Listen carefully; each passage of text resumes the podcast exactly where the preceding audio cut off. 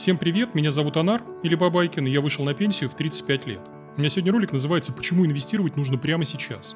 Досмотрите мои видео до конца, и вы узнаете, что ждет инвесторов в будущем. Почему мир инвестиций может измениться до неузнаваемости. Почему нашим детям инвестировать будет в разы сложнее, чем нам. И почему у нас не так много времени, чтобы накопить значимый капитал. Поехали. Я считаю, что те, кто инвестирует прямо сейчас, и те, кому уже удалось накопить значимый капитал, находятся в более выигрышном положении относительно тех, кто вообще не задумывается об инвестировании. Те, кому сегодня удается сберегать, еще успеют запрыгнуть в уходящий поезд. Но с каждым годом инвестировать нам будет все сложнее и сложнее. И в ролике я попытаюсь объяснить, с какими именно сложностями мы столкнемся. Почему поезд все-таки уходит. Давайте начнем не с попыток заглянуть в далекое будущее, а с наблюдения за очевидными трендами. Вы их можете видеть уже сейчас. Возьмем налоги. Вот в данный момент налоги для инвесторов в России находятся на неприлично низком уровне. Мы платим там 13%, если мы маленький частный инвестор, и 15% платят те, кто покрупнее – что мешает довести эту цифру до 20% или, э, к примеру, до 30%? Ничего не мешает, и, скорее всего, так и будет. А лично я думаю, что налоговое бремя в ближайшие годы будет расти очень быстрыми темпами. Почему? Потому что государству придется латать дыры в бюджете, развивать промышленность, вкладываться в какие-то новые крупные проекты. Государство будет смотреть по сторонам и искать тех, у кого накапливаются излишки.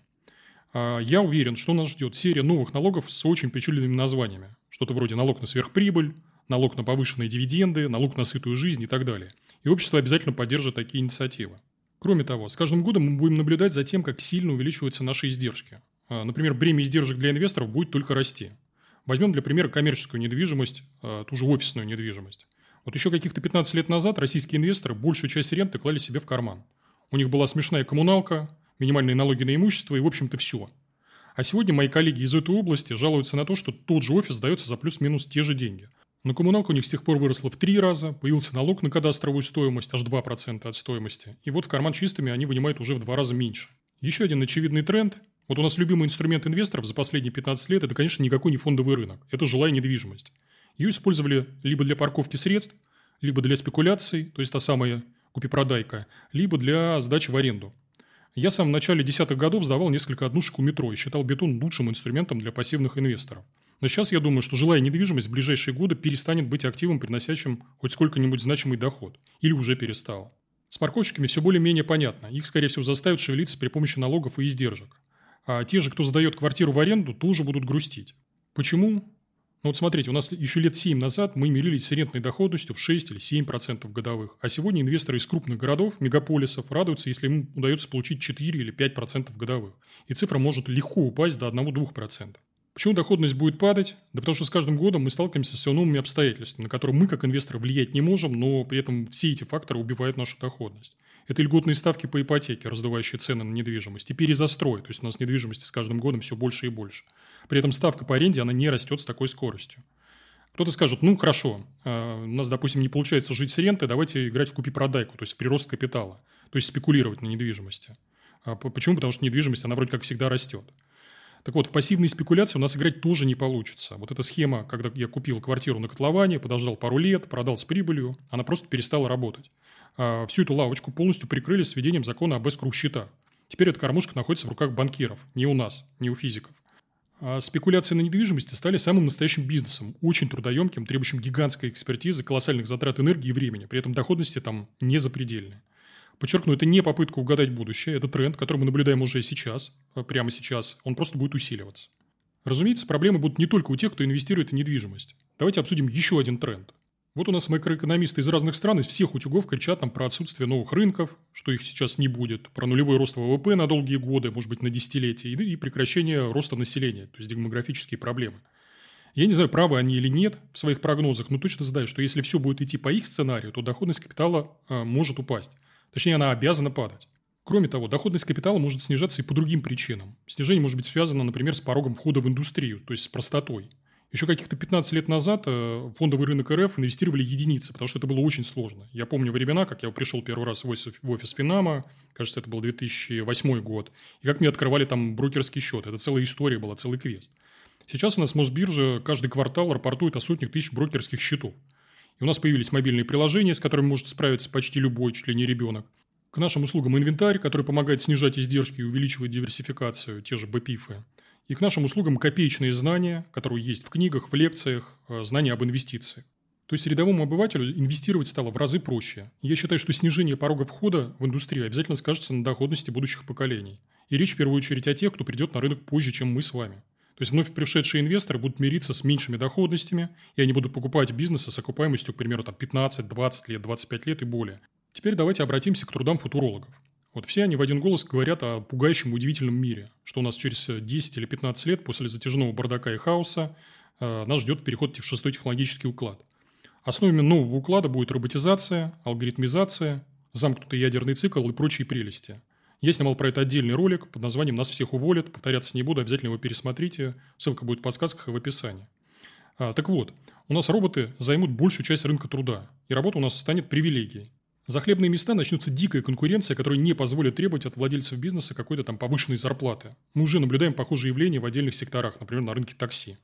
Чем это нам грозит? Да очень просто. Я уже много раз говорил, что капитал делается за счет пользы обществу, преимущественно в карьере и в бизнесе. И вот карьерный путь для нас потихоньку закрывается. С каждым годом все меньше и меньше владельцев бизнеса могут себе позволить нанимать на работу высокооплачиваемых сотрудников. У нас, да, и хлебные места будут, но за них уже будет драка. Кто от этого будет страдать? Опять будущие поколения. И те, кто не задумывается об инвестировании прямо сейчас. Подчеркну, в данный момент мы наблюдаем зарождение этого тренда. У карьеристов есть солидный запас времени, может быть лет 15 или даже больше. То есть паниковать пока рано. Идем дальше. Снижение доходности капитала наталкивает меня на еще на один вывод. Вот пару лет назад я выкладывал у себя в блоге пенсионный калькулятор. И в нем я зашивал цифры, которые показывали, что за 10 или 15 лет можно накопить сумму, достаточную для жизни на процент.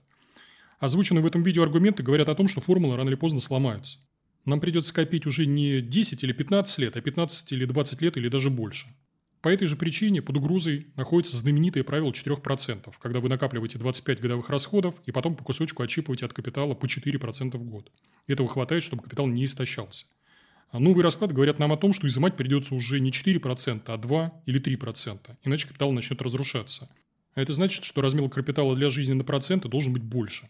Здесь отдельно отмечу, страдать от этого будут в первую очередь те, кто начнет инвестировать через 5, 10, 15 лет и более. Им будет намного сложнее. А люди, которые копят уже сейчас, или те люди, которые накопили уже солидную сумму, они заработают на этом. То есть заработают на переоценке активов.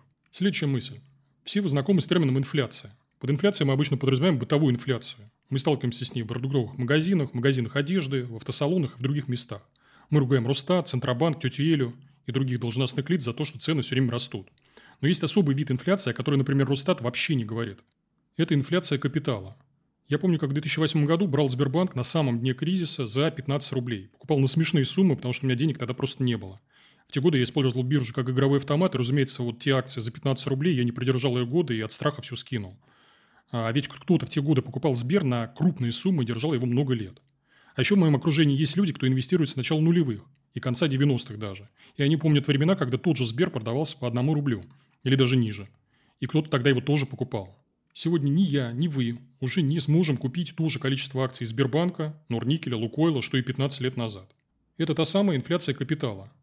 Разумеется, есть счастливчики, которые радуются этому, а в первую очередь те, у кого уже капитал есть, либо те, кто прямо сейчас активно его формирует. Идем дальше. Почему я считаю, что инфляция капитала будет только усиливаться? А, вот вам еще один аргумент. Знаете ли вы, что такое термин free float? Это количество акций, находящихся прямо сейчас в свободном обращении. В среднем у нас лишь 30% акций российских компаний последние годы находились в свободном доступе. А для сравнения, на Западе эта цифра 50% или даже больше. А у многих компаний отечественных фрифлоутов еще ниже – 10% или даже несколько процентов. Остальное находится в руках у государства, в руках топ-менеджеров, основателей компаний и других лиц. И эти группы лиц не спешат сбрасывать свои сокровища в рынок. Кто же тогда покупал фрифлоут? Ну, это инвесторы физики, такие как мы, и западные инвесторы – в руках у зарубежных инвесторов было три четверти свободных акций рынка РФ. Но сейчас этот кусок пирога точно нельзя назвать фрифлоутом, потому что активы заморожены, заморожены на неопределенный срок, а может быть даже навсегда, и, скорее всего, если они когда-то будут разморожены, то уйдут в пользу государства, либо к нужным, в кавычках, людям. То есть на рынок эти акции не попадут. Ну а нам, простым смертным, остается вот этот вот кусок 10, может быть 15% от общего пирога. При этом на счетах наших граждан формируется денежный навес – есть на вкладах и депозитах россиян находятся триллионы рублей. И эти триллионы обесценятся с каждым днем. Что будет, когда все эти люди поймут, что депозит не покрывает инфляцию, либо находится, то есть приносит доходность на уровне инфляции? Куда эти люди понесут деньги? Возможностей вывести капитал у них все меньше и меньше. Инструментов для инвестирования у них раз-два и обчелся. В недвижимости они видят сплошной пузырь, у, у них остается только фондовый рынок, э, ну, может быть, еще золото. А у нас по данным Мосбиржи количество счетов, э, брокерских счетов превысило 20 миллионов рублей. Сейчас эти счета стоят пустые. Но когда вот эта вот волна активизируется, волна физиков, они будут уже э, ломиться на фондовый рынок и покупать Сбер не за 100 или за 150 рублей, а сильно больше. Это лишь вопрос времени, то есть я в этом уверен. Еще один фактор, который мало кто учитывает, это влияние пенсионных фондов. На западных биржах пенсионные фонды являются главными действующими игроками. А, а у нас э, есть так называемые НПФ, негосударственные пенсионные фонды, которые связаны по рукам и ногам. Им разрешено покупать ОФЗ, депозиты, вклады и использовать прочие инструменты с низким риском и микроскопической доходностью. А еще им запрещено держать в портфелях э, большие доли высокорисковых инструментов, например, акций. С другой стороны, регуляторы уже понимают, что пенсионная система терпит сейчас крах. И они будут пытаться латать дыры всеми возможными способами. Например, снизят требования к пенсионным фондам, разрешат им покупать высокорисковые инструменты, в том числе акции, участвовать в первичном размещении IPO, покупать высокодоходные облигации и другие инструменты. А сейчас же в акции компаний в структуре НПФ занимают э, чуть больше 5%. Это смешная доля, ее в любом случае придется доводить до 20 или 30%. А отсюда вопрос, что будет с ценами, когда пенсионные фонды начнут действовать? Я не берусь предсказывать. Еще один вопрос. Кто тут главный бенефициар? Те, кто уже накопил значимый капитал или находится в стадии накопления, могут потирать руки. Но обстрадает, как обычно, большинство. В первую очередь те, кто сейчас вообще не думает об инвестировании. Теперь давайте посмотрим на геополитические тренды. Вот мир у нас сегодня распадается на зоны влияния, это уже все знают. Процессы идут уже несколько лет и только ускоряются. Как следствие, мы лишаемся преимуществ глобального мира, в том числе всех глобальных инвестиционных инструментов. Стратегии строительства запасных аэродромов и попытки усидеть на двух стульях работать больше не будут.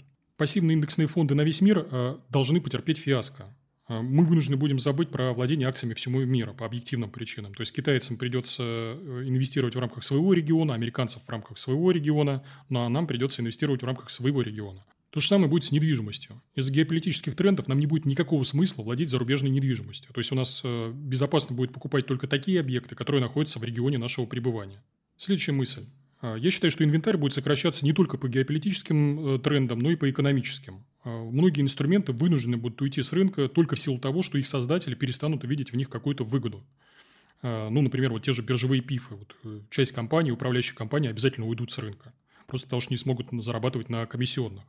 С одной стороны, все это плохо, потому что у нас снижается диверсификация. С другой, э, у нас спектр инструментов становится достаточно ограниченным. Это отечественные акции, облигации, золото и коммерческая недвижимость. Здесь я про россиян говорю. И разобраться будет э, полегче, потому что сложно будет заблудиться в трех соснах. В завершении ролика я хочу озвучить вот такую мысль. Некоторым после прослушивания моего видео может показаться, что век рантье заканчивается. Может быть, это и так, я не знаю. Но повод ли это отказываться от инвестирования? Нет ни в коем случае. Почему? Потому что, во-первых, у нас есть инерция. Инерция – главный союзник инвестора. Вот все эти мрачные сценарии, о которых я говорю, имеют свойство разворачиваться довольно медленно. А бездействие уже прямо сейчас обрекает нас на нищету. А во-вторых, еще раз напомню, для чего нам всем нужен капитал. В первую очередь. А капитал нам нужен не для того, чтобы выйти на пенсию в 35 лет. Мы накапливаем излишки для того, чтобы спокойнее жить в мире, где постоянно происходят какие-то сюрпризы и нежданчики. Мы копим для того, чтобы не загонять себя в угол под давлением финансовых проблем. Чтобы иметь право выбора в экстремальных ситуациях. Вот для чего мы копим. Инвесторы, разумеется, не вымрут. Мой прогноз лишь в том, что с каждым годом нам будет все сложнее и сложнее откладывать хоть что-то в кубышку. И сложнее будет купить качественные активы по выгодным ценам. Тут дисклеймер. Я могу ошибаться, если ошибусь, то первым буду благодарить судьбу за это. Вы, наверное, спросите, а для чего тогда нам вся эта информация, для чего нам все это знать? А здесь я напомню главную формулу счастливых людей. Наши ожидания должны расти меньше, медленнее, чем наша окружающая реальность. Если взять за базовую основу не самый приятный сценарий, то нам будет очень легко превзойти наши ожидания. Все просто. А второй важный момент – ничего из того, о чем я говорю, пока не произошло. Акции крупнейших российских предприятий все еще отдают за 3, 4, 5 годовых прибылей. Золото никому не нужно, валяется, вот просто бери не хочу. А, все еще есть ниши, где появляется сверхприбыль. А значит, мы можем построить э, какие-то вот э, прибыльные бизнесы, а потом их продать. Людям все еще платят высокие зарплаты. И налоги у нас пока еще смешные, маленькие, ничтожно маленькие. А значит, те, кто инвестирует прямо сейчас, могут попасть в ту самую прослойку по-настоящему богатых людей – Просто помните, что мы соревнуемся в первую очередь с теми, кого пока нет на рынке. Это все, что я хотел сказать на сегодня. Текстовый конспект ролика будет в описании. Не забудьте прочитать правила модерации, они будут в первом закрепленном комментарии. Подписывайтесь на мой телеграм-канал, там контент, которого нет и никогда не будет в YouTube. Ищите меня по фразе на пенсию в 35 лет, в поиске телеграма, либо QR-код на ваших экранах, либо ссылка будет в описании. Обязательно ставьте лайк этому видео, подписывайтесь на мой канал и смотрите другие ролики на эту же тему, сейчас будут подсказки. Если вдруг заблокируют YouTube, не переживайте, я весь архив э, дублирую в Дзене, ВКонтакте и в Рутюбе. Ссылки на наших экранах, ссылки будут в описании, подпишитесь заранее, там в случае чего не потеряемся. Еще у меня есть две книги. Одна из них называется «На пенсию в 35 лет», вторая «Fuck you money». В книгах я попытался обобщить весь свой опыт, рассказал все, что знаю. Книги написаны максимально доступным языком, проглатываются за один вечер, стоят копейки, 176 рублей. Есть бумажная, электронная и аудиоверсия. И подкаст. Как вы знаете, э, YouTube год назад заблокировал всем россиянам про возможность продлять платную подписку. Теперь все вынуждены смотреть видео с включенным экраном. Это неудобно, и для удобства подписчиков я заливаю все свои выпуски в формате MP3 эм на подкаст-платформы. Если у вас iPhone, то это Apple подкасты, если Android, то Google подкасты, Яндекс Музыка и другие площадки. У вас есть возможность слушать меня в очередях, в пробках, на прогулках, на тренировках, везде, где только можно. Это все. Надеюсь, выпуск был полезным. С вами был Бабайкин. Всем пока.